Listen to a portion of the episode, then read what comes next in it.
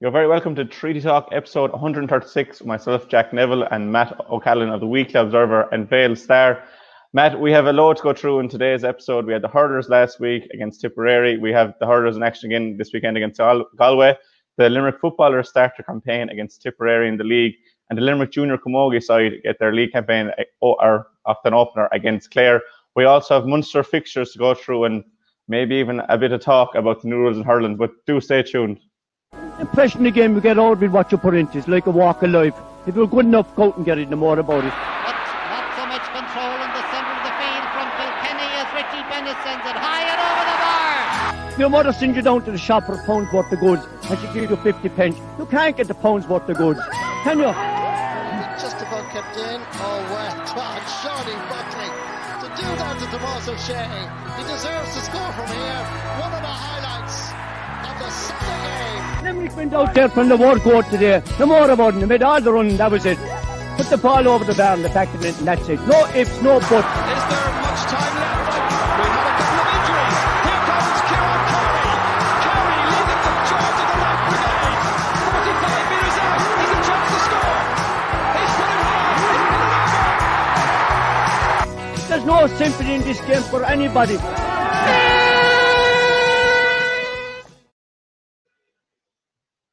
We finally have a game to look back on, Matt. Last weekend, as I said, the hurlers got their league campaign off the start against Tipperary. It finished 20 points apiece in the Gaelic rounds. I suppose it was far from vintage from either side, but it was brilliant to get a game to actually look forward to and to actually have. Yeah, sure. Look, it was everything that we craved for, and of course, the whole thing is being cranked up this weekend when we have three games.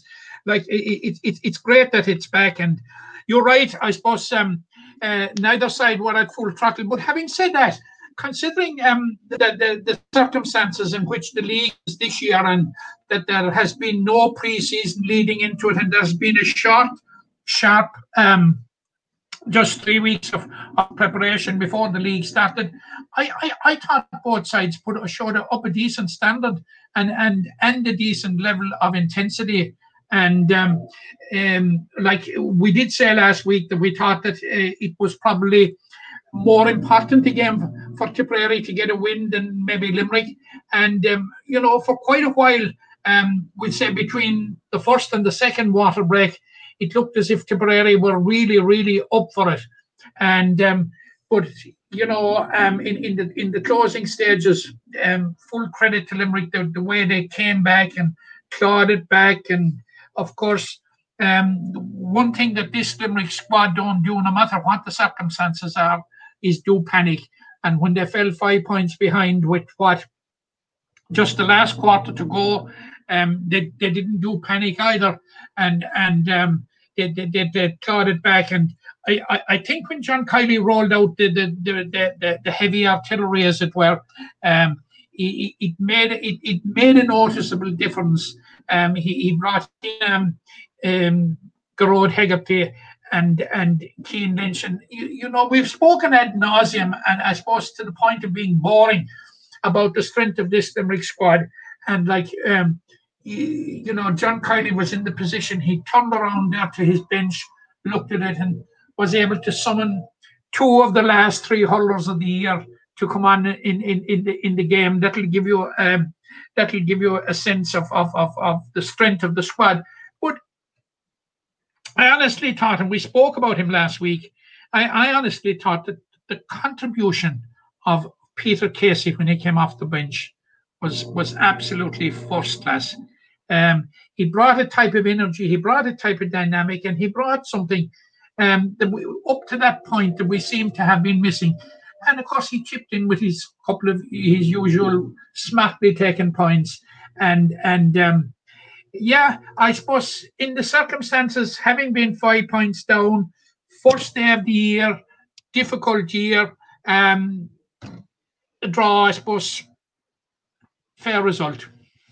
Yeah, and I think judging from John Kiley after the game, that John was definitely pleased with the result, and I suppose to get the boys out into the field.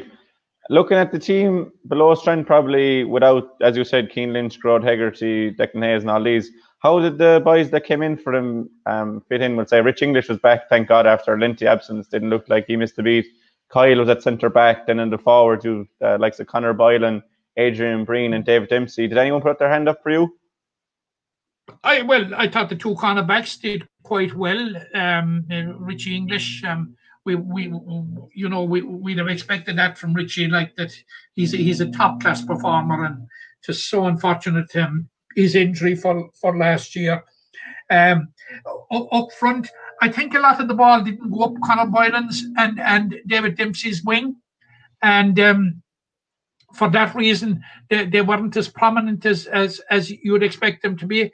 I thought Adrian Breen took some very, very smart scores, and I thought David really had a decent game at centre forward. And above all, I thought his nerve there in the 71st minute, when a division of the spoils was hanging on. It wasn't an easy free, Jack. It had distance, and it had an awkward angle. But he put it over with aplomb. I thought his overall performance was very, very, very satisfactory. Overall, I think John Kiley will be quite happy. And, you know, he spoke after the game, and he put emphasis on what he was expecting in terms of attitude, like. And in terms of attitude, I think he appeared to be very, very well pleased. Yeah, and just on Adrian Breen for a second, I don't think I've ever seen Adrian play a game where he doesn't score two or three. And I suppose he's not the flashiest player, but he's very, very effective. And like you'd hate to see him as a marker, because you know he'll get out in front, and if he gets a sniff at goal, he'll pop it over the bar. So I think he's definitely one that we could see play this weekend. Who do you think will be in this weekend against Galway? Probably a tougher opposition considering last year's semi-final. Will the big boys be back, or will he go with more new players? Yeah, it's very, very hard to second guess John Kiley. Had we had our podcast last week before we knew the team, we'd have got it spectacularly wrong when we were wondering what his team would be. But talking about Adrian Breen, like, you're right in what your analysis of him there, and if you recall in the All Ireland final, he wasn't long on the field when he slotted over a point. You know that he can do this. Obviously, we're talking about the recall of the big six that were, we'll say the All Ireland six that were missing last week. Well, we know now that Declan Hannon and Graham Mulcahy will not be back, and that's back because of injury. But I would see possibly the other four starting. That's Dan Morrissey, Keane Lynch, Gearóid Hegarty, and Amgalan. I think there's a possibility that you'll see the four of those getting a run out. So that would put Adrian Breen's position in jeopardy. I suppose it's fair to say that Peter Casey put his hand up to get a place. So after that, I can't see much change, Jack.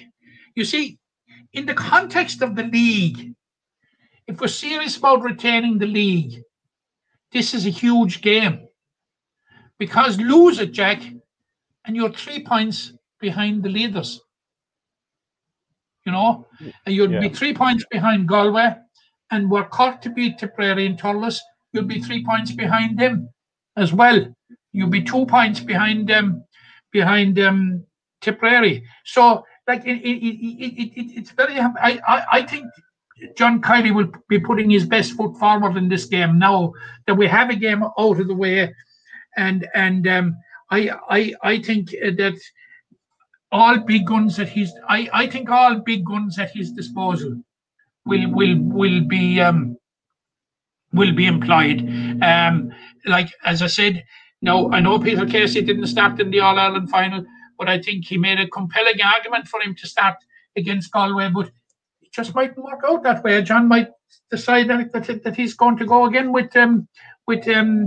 with David Dempsey, or he might decide to go with Darren O'Connell. We don't know. Yeah, there was actually a good cameo from Darren actually when he came on. But I suppose, as you said, it's probably pointless for us to second guess John Kiley. But definitely, by the way he was speaking at the end of the game, it seems like Kyle Hayes is set for a Linty run at centre back, especially with Declan Hannon out injured at the moment. Just before we get into the Galway team and their performance, how did you find Kyle's performance at centre-back last week? I suppose in many ways, I suppose Tipperary came prepared for him. Because I think they sought to put it in over him or to the left or right of him. They seemed to have a plan that they weren't going to allow him to influence the game. But what came his way, I thought he did it quite well. Yeah, I thought he handled it expertly. And I think against Tipperary last year, his first day at wing back was probably his poorest, and he just powered into the season from there. But touching on Galway, I suppose, this weekend's opponents, last year they definitely pushed Limerick the furthest, and if Joe Canning had said on the field in Crow Park, who's to say, they wouldn't have won a second All-Ireland in 3 or 4 years. But last weekend, 5-34 against Westmeath. People will say it's only Westmeath, but to score 49 points in a hurling game is incredible going, really, isn't it? Yeah, and I suppose they did that without Joe Canning and without Patrick Mannion and without Dáithí Burke at the back, all three of whom, I believe, will be back in the frame for this weekend. Like, you know, we can be under no illusions whatsoever about Galway. They ran us closest last year. Although I've always maintained, even in those closing stages, I never saw anything but a Limerick victory. But I suppose hindsight is maybe the perfect science. But I genuinely, during those trying last few minutes, couldn't see Galway winning it. I thought Limerick, you know, were going to do it. But they obviously, like in Galway, there's such a pool of players there, from players coming through from successful underage squads, that the trick is, like, it's not a shortage of hurlers that's there. It's just a question of getting the blend of the players. They have so many of them. And all right, 5-34 was a fantastic score. And, you know, they piled on the scores because they have learned their lesson. If you recall, back in 2019, when they had Carlo in Salt Hill and, like, you know, failed to put him to the sword, and eventually they lost out on the championship on scoring difference, and they were going to make scoring difference count last week. That was quite obviously because at the end of the day, Jack, this is going to be a very, very tight league. And with one team just either going to the final or being declared the joint winner, scoring difference could be hugely important when it comes down to it at the end of the day. Yeah, and just on scoring difference, they're already 29 points ahead of Limerick from my calculations. But the likes of Joe Canning, Pádraig Mannion, you think they'll be back in? If they're not back in, have they the firepower to put Limerick in the trouble they put Westmeath in? No. The answer is definitely no. Definitely no. But they still have the firepower to ask Limerick very, very serious questions. You know, the Brian Concannons, the Conor Whelans, even Nylands, these guys, they will ask serious questions. We saw what Nyland did when he came on in the All-Ireland semi-final last year with two monstrous frees like that Joe Canning would be proud of. So, you know, I think they will. I think they will. But it looks as if that trio will be back now. Gearóid McInerney went back to fullback against Westmeath in the absence of Dáithí Burke. But we know the type of fullback that Dáithí Burke is, absolutely. But like, it's a subplot of the game if Dáithí Burke is playing. To see the clash between himself and Seamus Flanagan, and who was on fire last week against Tipperary, and something we omitted to mention there when we were talking about the Tipperary game. Seamus Flanagan had a massive game. So you can just imagine the clash that's going to be on the edge of the Galway square between Seamus Flanagan and Dáithí Burke. That's a subplot in itself within the game. That's something to look forward to. But Galway have the players, make no mistake about it, and they'll have a squad. And Shane O'Neill, of course, he will, you know, he's a damn good manager, like, and as he proved with Napiershik, and he will have an insight into Limerick, and and what Limerick are all about. And like he'd be facing guys that he managed to All-Ireland glory. So like, you know, he won't be short of detail anyway on a lot of on all the Limerick players probably. I think this is going to be very, very, very tight. And you know, we're going to be hard-pressed to win it, Jack, but we can do it. Yeah, and when you say hard-pressed, does this come down to the matchup that Galway are? Limerick are so physically imposing, but if there was one team to match them, it's definitely Galway. Exactly. That's another point. Like the physicality of Limerick. And like, you know, in 2017, we were all talking about the physicality of Galway. Mm. You know, huge men. They haven't gone away. For the vast majority of those are still around. So I think it's going to be a titanic battle in every sense of the word. You know, it's not going to be easy to win it, but we can win it. Yeah, and just before we get into actual predictions for the game, and I asked you last week between Tipperary and Limerick, who was it a bigger game for? And I suppose we've seen around the games now, Limerick have a draw and Galway have a win. Is it a bigger game for Limerick in the quest to retain their league honours, or is it a bigger game for Galway to actually get the win over Limerick and kind of put that to bed? Yeah, that's in that sense, it's a bigger game for Galway. But in the context of the league, as I said from the outset, that if you fall 3 points behind, you know, you're in a five-game group with only one qualifying at the top, it gives you a mountain to climb, Jack. Because were Cork to beat Tipperary and Turles, they too would move on to 4 points. So like you'd be 3 points behind two counties, and it would take a bit. I know we have Cork at home later in the year, but like. I think it could be very, very difficult to make up that ground. All right, they have only the win over Westmeath, and I suppose you could factor in, no disrespect to Westmeath, that Limerick will probably beat Westmeath.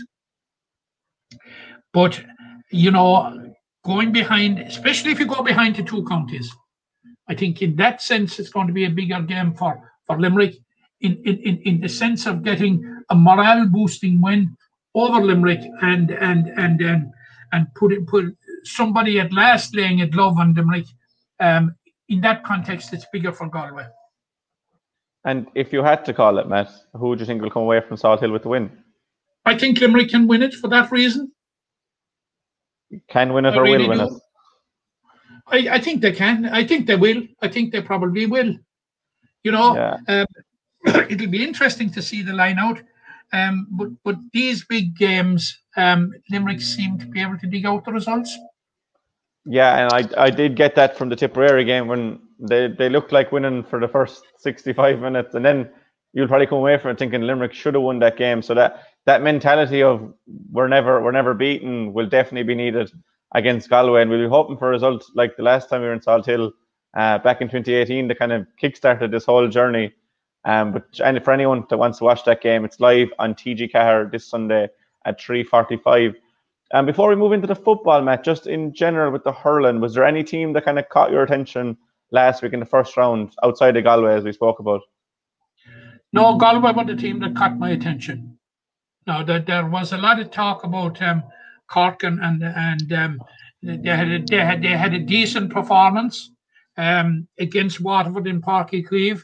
But it's only one game. It's only one game, and the real test of Cork, and I'm sure, you know, those connected with Cork will agree that the real test is going to come tomorrow when they take on Tipperary and Turles. That's going to be the real test. Although it's a game that I think they can possibly win. You know, I saw an awful lot of improvement, I thought, in Cork, and it was mainly the improvement. No, there was a general improvement. I thought Tim O'Mahony had a very, very good game. I thought Niall O'Leary had a very, very good game. But the one man that makes Cork think click and tick is Darragh Fitzgibbon. I thought he was absolutely outstanding. And if apart from him winning man of the match, I think the one thing that the Cork Waterford game told us was the loss that Darragh Fitzgibbon was last year. It was a huge, huge loss. He's a very, very integral. He's a cornerstone of Cork's challenge, in my view, and keeping him fit and is going to be absolutely crucial for Cork. And there is no reason why it shouldn't happen that he will be fit, because we all want to see the best players playing the game all the time. But I think he had an extraordinary game last Sunday, and it was just only in keeping with the games that he has had for Cork in the past. So he's a huge integral part of the Cork team, in my view. Yeah, Darragh Fitz is definitely a special player. And as you said there, it is a bit early kind of to gauge teams after 1 week, but is it too early to gauge the advantage rule, Matt? Is it kind of teething problems, or is this something that needs to be rectified quickly? It needs to be rectified immediately, Jack. I'm of the opinion that doing nothing about it at this stage is not an option. I think that has to be reversed. Shane Dowling wrote a very good piece on the RT website today about it, and he graphically showed the foolishness of this thing and how retrograde it is. When he cited the case of Conor Boylan slotting over the point, being called back because he wasn't allowed the advantage and the free bin struck wide. I think that spells it out. Very, very clearly, if anybody wanted to know. Now, the referees are on the firing line on this, and it's totally unfair. And we predicted that last... Well, what happened last weekend, we predicted it on this medium last week, Jack. And as I said, I think doing nothing about it at this stage is not an option now. I know it was said on RT on Sunday night that it can be changed outside of Congress, that it has to be in place for a year. I can see rumpus after rumpus, and I can only just see it growing in momentum week on week, because it certainly hasn't improved the game. And all the speculation and all the negative speculation about the impact of the changes were well-founded, Jack. Very often there is negative speculation about changes because it's a reticence to accept change rather than anything else. But the negative speculation surrounding this was well-founded and was played out in front of all our eyes to see it. Yeah, I read somewhere or heard somewhere in a podcast during the week that the GA actually have the power to change the rule before or whenever they want. So hopefully, I suppose, give it another week, and refs, the pressure is really on the refs, and it's not their fault. This isn't a rule that probably should never have come in, but we'll leave that run its course now. We've said a bit about it. The referees, Jack, in fairness, they're implementing a diktat. And counties are expected to row in with it, something that none of them had an input into, none whatsoever. This is harebrained stuff, Jack. Absolutely, bud-brained stuff. Yeah, it's kind of hard to see where it came from, but I suppose we won't dwell on it too much. This weekend, we suppose we'll see the return of the Limerick footballers, and no better place than in the Gaelic grounds against Tipperary, the scene of last year's Munster semi-final. Billy Lee has actually named his side. We'll just drop the team for that one. In goals, Donald Sullivan continues as captain of the team. Sean O'Dea, Brian Fanning and Paul Maher make up the full-back line. Then Tony McCarthy, Robbie Childs and Gordon Brown are in the half-back line. It's noticeable Robbie Childs in at centre-back in the place of Ian Corbett. Corbett is on the bench, but he has a knock, so it'll be interesting to see if he comes onto the field. Darragh Tracy and Tommy Childs continue midfield. Keane Sheehan, Killian Fahey, Tommy Griffin in the half-forward line, and the full-forward line of Padraig Callan, Danny Neville and Hugh Burke. Could be a potential debut for Aaron O'Sullivan from Palace Green off the bench. Then you've Michael Donovan, Ian Corbett, Luke Murphy, Josh Ryan, Seamus O'Carroll, Adrian Wright, Brian Donovan, Peter Nash, George Stack and Robbie Burke. I suppose it's a very strong team, Matt, to name for the league opener, and 11 of the sides that played against Tipperary last year. It's easy to see Billy Lee's intentions for this game is to hit the ground running.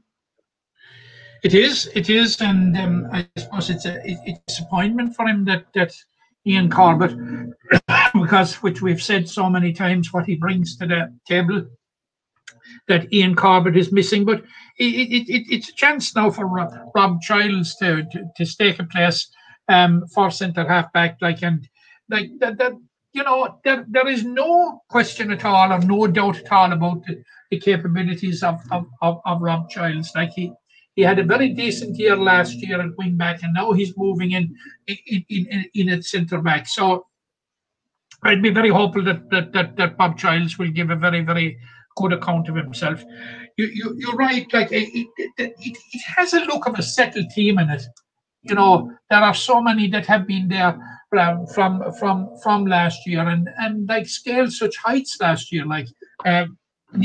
Does it need repeating that they won the McGrath Cup and were Division 4 champions? And the one disappointment that I would have about the whole thing is that because of the COVID, it's a truncated league, and I often feel that a team coming up, sometimes it takes 2 or 3 games for them to find their feet in their new environment. Well, if it takes 2 or 3 games in this year, the group phase of the league is over, because it's a 3-game group, a 4-county group with 3 games. Then we play Tip, they play Offaly, they play Wicklow. But you know, Limerick would be coming in with a mission against Tipperary because of the circumstances in which they lost the Munster semi-final last year. And they'll be saying to themselves, and of course Tipperary went down and won the first Munster final after 85 years when they beat Cork as a result.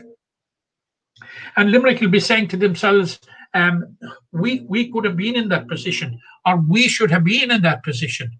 So it'll be a slightly different Tipperary team that will come in the fact that the talisman that was Colin O'Riordan will be absent. He has returned to the AFL. Liam Casey apparently is going travelling for the year, and Philip Austin has retired. But it'll be still a very, very strong Tipperary squad, as Billy Lee pointed out in the week. That you know, you have players here who have won an All-Ireland minor title with Tipperary. You have players who have played in All-Ireland under 21 final with Tipperary when they lost to Tyrone. Was it then 3 or 4 years ago? You know, so this Tipperary team that is the product of a patient building process that has been going on in Tipperary for a number of years. And you know, all Tipperary are doing last year in winning the Munster Championship, nothing more than reaping the rewards that their efforts and their work on the ground deserve. Now, in recent years, they have found it very, you know, in the last 2 or 3 years, they have found it quite difficult to beat Limerick. If you remember, Limerick went to Turles in 2019, and the world proclaimed it was a major shock when Limerick beat him. But it wasn't. And we saw last year that there's very, very little between these sides. And in recent games with the under-20s and under-21s, Limerick have won them. 2 years ago in the minor, it was a draw. So, the signs are good. I think this is going to be an early opportunity for Limerick to avenge and to exercise that any ghosts or demons from that Munster semi-final defeat of last year. And it should be a very, very, very interesting game. Do you think Billy Lee will be, or even the players themselves, will be thinking too much about that Tipperary game? I know Ian Corbett was talking with Pa and Donald Sullivan one night, and he was just saying how hard it was to actually watch the Munster final, because you couldn't help but think Limerick should have been there. So will that game be brought up, or will Billy Lee be focused on 2021 as a new season in a new division with new aspirations, I suppose? I think Billy is going to be, you heard his interview during the week, I think he's going to be focused. There'll be no negative thoughts around the camp, I would say. I'd say Billy Lee will, as we know from the past, it will be all positivity with Billy Lee, and I don't think he will be somebody that will be reflecting back too much on it. But you can't help but think that the players themselves, when they trot onto the Gaelic grounds and see the blue and gold jersey, apart from the great rivalry that there is between Limerick and Tipperary, that memories of that semi-final and what might have been will definitely come flooding back, Jack. Yeah, I'm sure they will. I'm sure they'll come back for all the fans watching. But I suppose just on Limerick once more, Matt, where is their strengths lying in this year? Because we'll say, you said the defence is quite settled. So there's 5 of last year's 6 defenders, and Ian Corbett would be in if he wasn't injured. The forward line is shaken up a small bit. Is that somewhere that Limerick can have room to improve? It is. I think we have a decent forward line. We see what Hugh Burke can do for Adair. Do we have to say what Danny Neville is capable of? And I thought last year during the whole during the whole campaign through the McGrath Cup and through the league and the Munster Championship, I thought that Killian Fahey really blossomed into being a top class intercounty Gaelic footballer. And he's going to be in the key role of centre forward. So Tommy Griffin is in there now. He's named on a wing position. Now he's normally a midfielder, and he has played full forward, as we saw. Was it against Wexford last year? So how he'll do it wing forward, I'm not so sure. But he's a good footballer. He's played Sigerson Cup. So look, and Patrick Scanlon, he's quite experienced as well. So look, overall, I think it's a decent forward line that if they click, they're quite capable of causing Tipperary considerable problems. Yeah, and Killian Fahey has got a knack of scoring goals against Tipperary, and I suppose that's probably a wing forward line that's quite strong. Keane Sheehan is a serious runner there from the half forward line, so probably kind of get the ball in early and then let the boys come from deep. Like so Tony McCarthy and Gordon Brown will get forward for wing back as well, no doubt. No doubt, but Keane Sheehan, just speaking Keane Sheehan, like it, you know, when he left the panel maybe 2 years ago, he was a huge loss, and he's working his way back. Worked his way back last year, and it's great to see him from the off this year. I think Keane Sheehan is a huge addition to Limerick, and he's a huge addition to the forward line. So, and you will have Tony McCarthy, who loves to bomb forward, and so does Gordon Brown. So look, I'm quite happy enough with the team. I think Billy Lee has selected a team that's capable of beating Tipperary. Yeah, and just to finish off the praise for Keane Sheehan, we were both there in Rakeel last year when Newcastle opened their campaign against Drumbrotford, and I'm sure it was Keane Sheehan's first game in over a year, and he was introduced from the bench and like a duck to water. I think he clipped over a couple of points in the day, so there'd be no fear of Keane Sheehan. But just if I was to ask you to predict the game, Matt, I know you're edging towards Limerick, but how confident are you in a Limerick win? Not very confident, if you ask me, but I think they're capable of doing it. And I'm predicting that they will just about do it. Yeah, I'm just edging. Another thing you see, and this is something that I can't understand, and it shouldn't be beyond the power of technology to sort these things out. Why do Limerick have to play their first game at home and then 2 away? Yeah. Why couldn't it be away, you know? I don't know, Matt. The schedule. Well, I don't know either, and I'm seeking an answer. But the scheduling isn't very kind to Limerick either, you know. But having said that, it is what it is, and you can do well on that. But it probably heightens the importance, is what I'm saying, Jack, in the context of the league to get off to a winning start. It definitely does highlight that, Matt, but there is that sense within just Limerick football circles in general that there is a growth. And as you said, like, if you can beat the Munster champions in the first game, you will take huge confidence going to Offaly and then to Wicklow. Offaly and Wicklow play this weekend in Ockram, as far as I know. If you had to call that game, Matt? Well, we all know the record that Ockram has been for being the graveyard of so many hopes, but in championship and in league football. Billy Lee cited the case of Ockram there during the week in his interview when the win to Ockram was 2 years ago, and Gale Force win, played against it in the first half.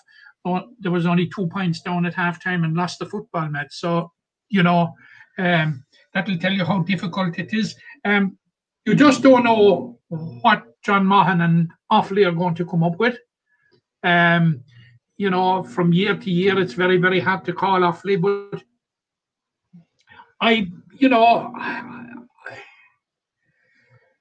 you're really putting me on the spot. I hadn't thought about it, but Wicklow at home are a queer animal, but. Awfully, last year, of course, Jack, diced with when Limerick were coming up, catching them on the way down, you know. They only survived in Division 3. Look, I suppose Wicklow's record enough in Ockram probably gives them the advantage. I wouldn't go any further. It was rare to see you stuck for words and stuck for a prediction, Matt, but it was good to see all the same. I suppose going on to the Commodia. That's one up for you for the weekend now, Jack. That's made my weekend. I suppose just we'll go on to Camogie now, and before we actually get into the juniors game against Clare, we advocated for on this medium here last week for common sense prevail in regards to Camogie's association and the split season, and thankfully it has. They're going to follow the same route everyone has. They'll play league. They'll play inter-county championship, and then the clubs will be released back to focus fully on their clubs. It was a common sense decision, but one we didn't know was going to be made, Matt. No, we didn't know, and I suppose the doubts we had were raised by why had they got themselves into that particular situation, and there appeared to me anyway, and I was quite satisfied like that there was only one route out of this impasse and this standoff that there was, and it was the route that has been taken. And look, I welcome that common sense has prevailed. I'm delighted to see it that we will have a league. And like, you know, the point we made last week is, you know, it was good. That system and that format was good enough for the GA, good enough for the LGFA. Why wasn't it good enough for the Camogie Association? Look, come off it. Like, what was wrong? You know, ridiculous. We're after having a spat now that would be between the Camogie Association, the GPA, and the players. That was totally unnecessary.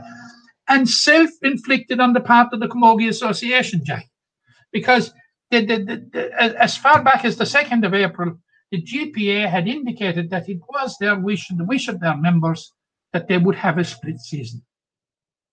Like there couldn't have been greater clarity in it, and like it was obviously flying in the face of what people wanted.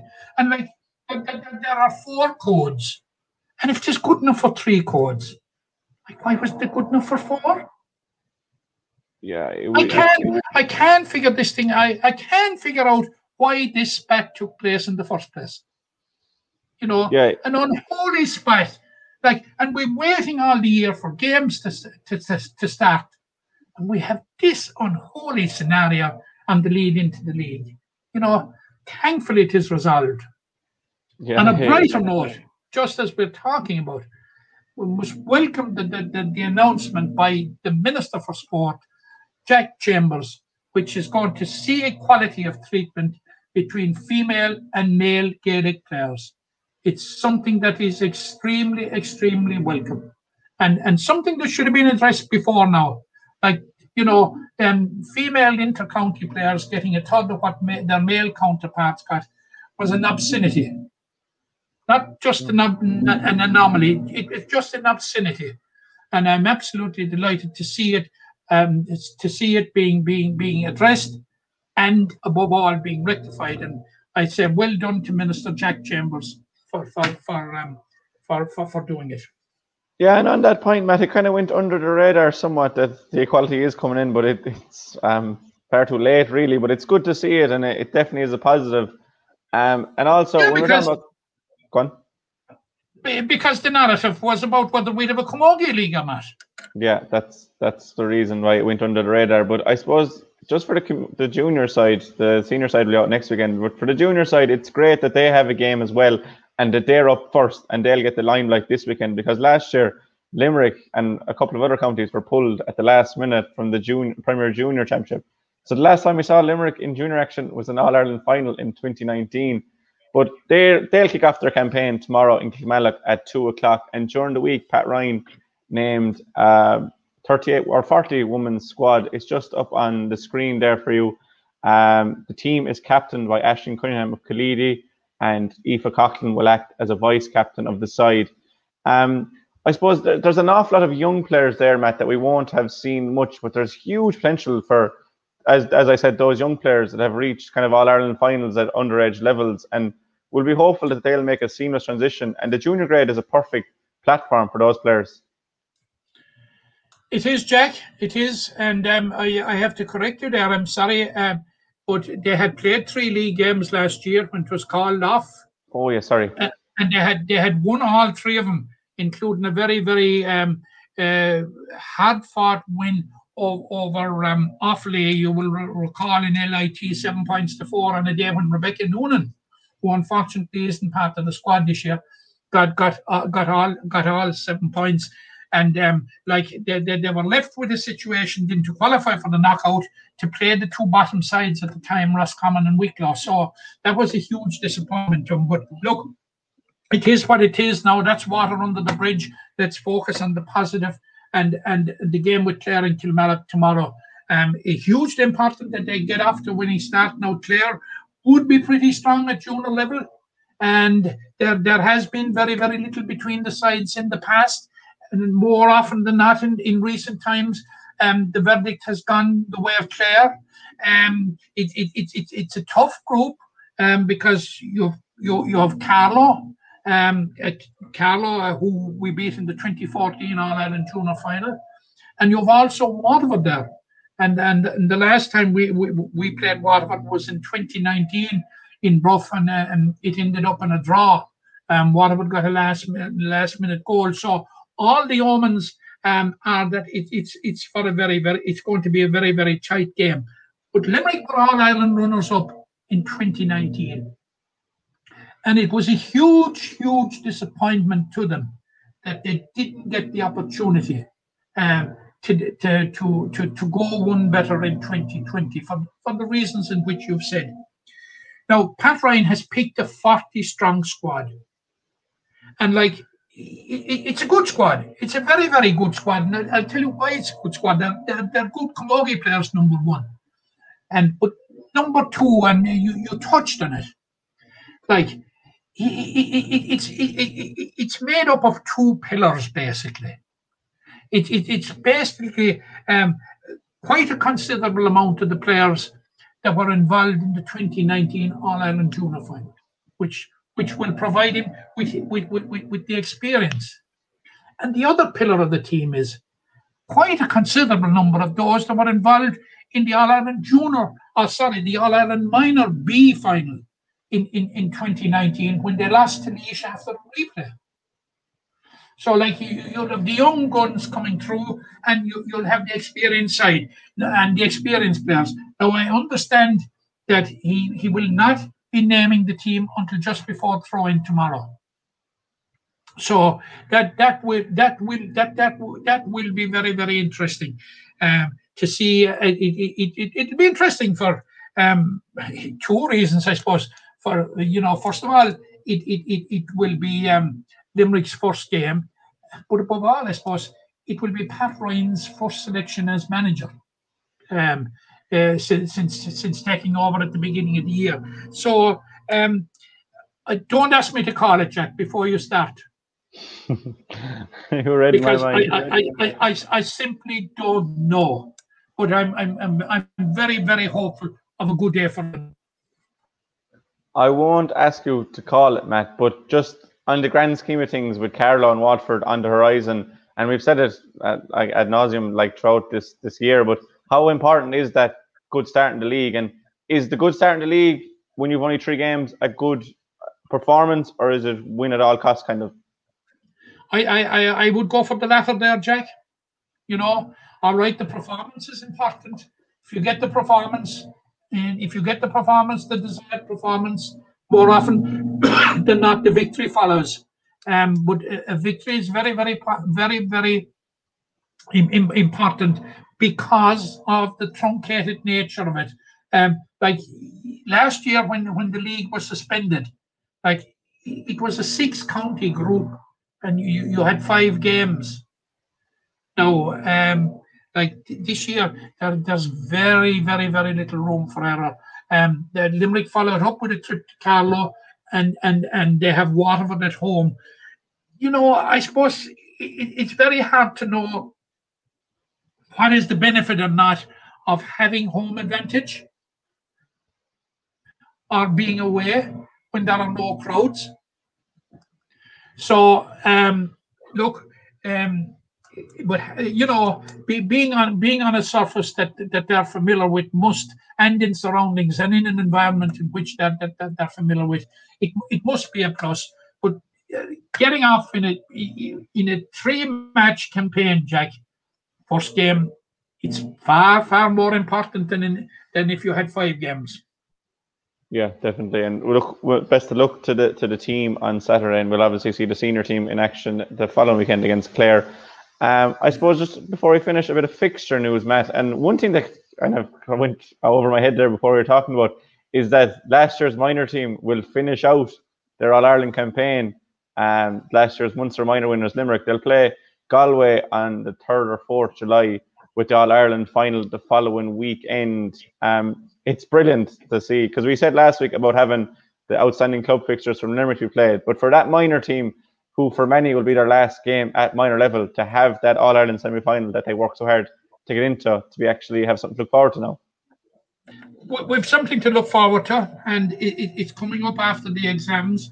And I do notice in the settler that we got from Croke Park, we also got notification of the concluding stages of the 2021 minor number 21 championship. So there's going to be a very, very short window. And for those that are involved in the 2020 championship still, and I'm talking about Galway, Limerick, Kilkenny and Offaly, they're the four counties involved.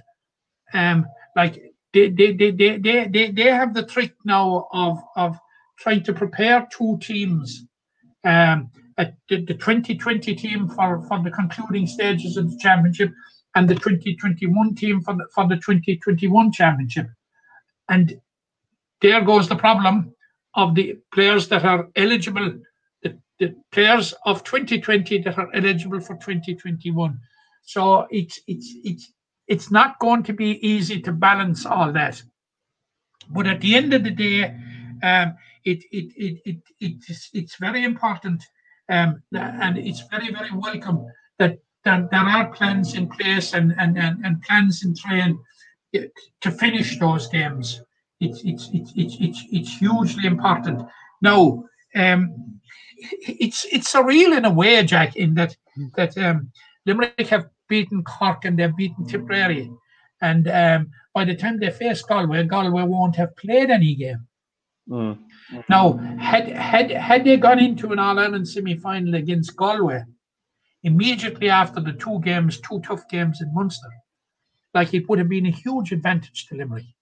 But now the fact that we're 5 months down the road, it levels the playing field.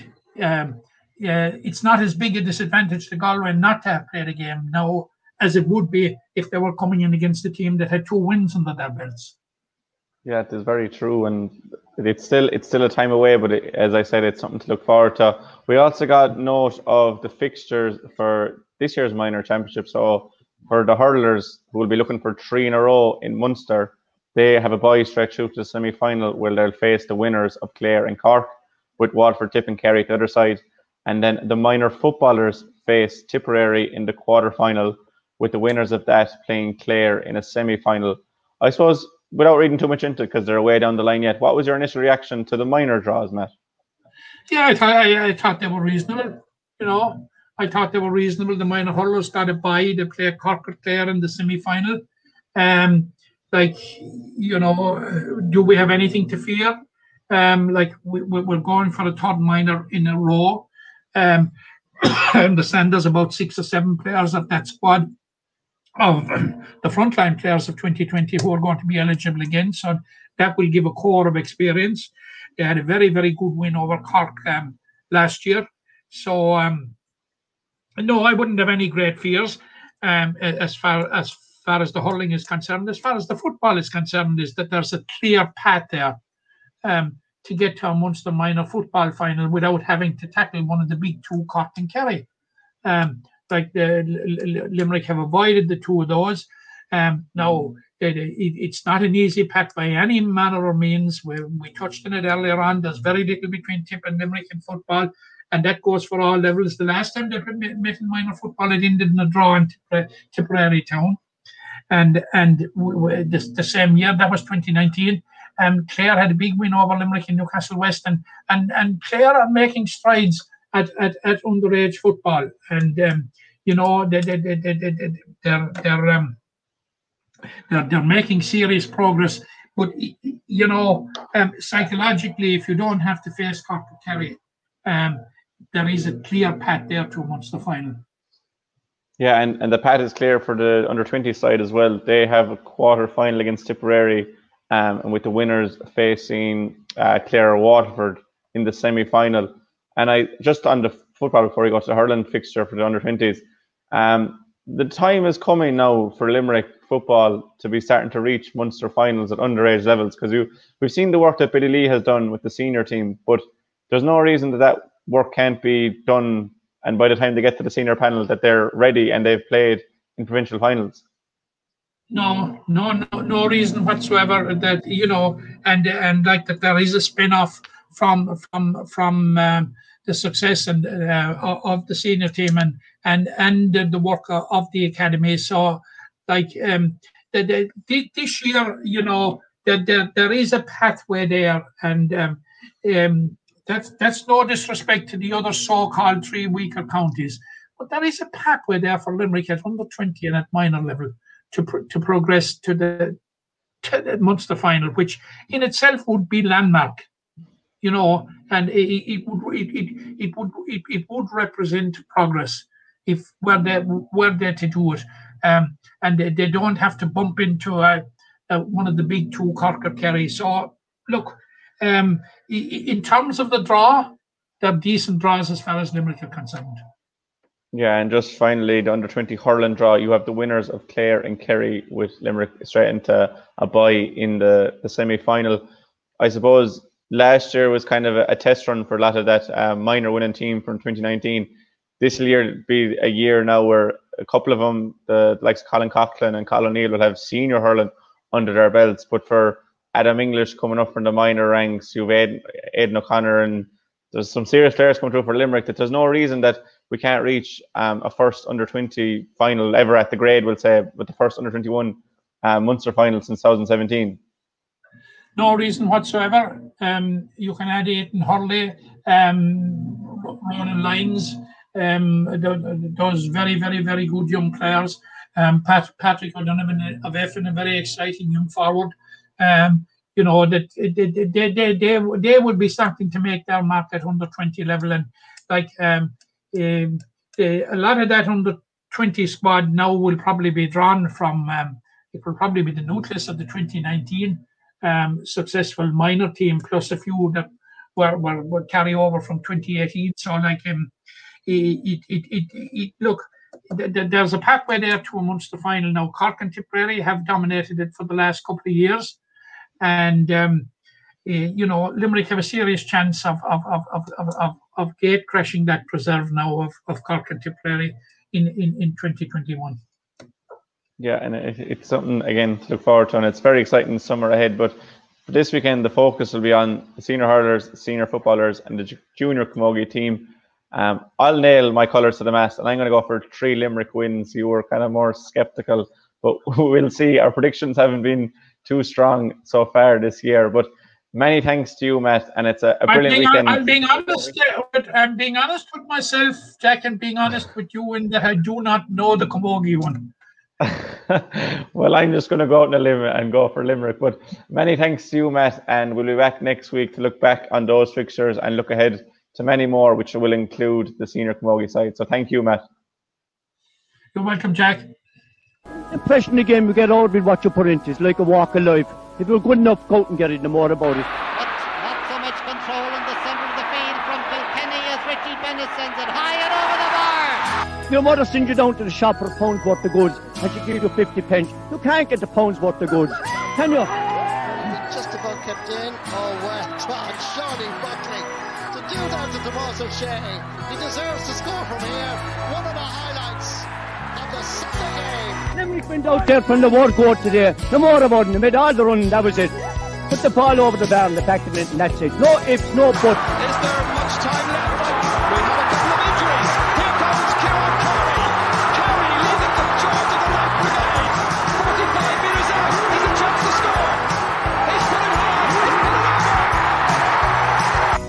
No sympathy in this game for anybody.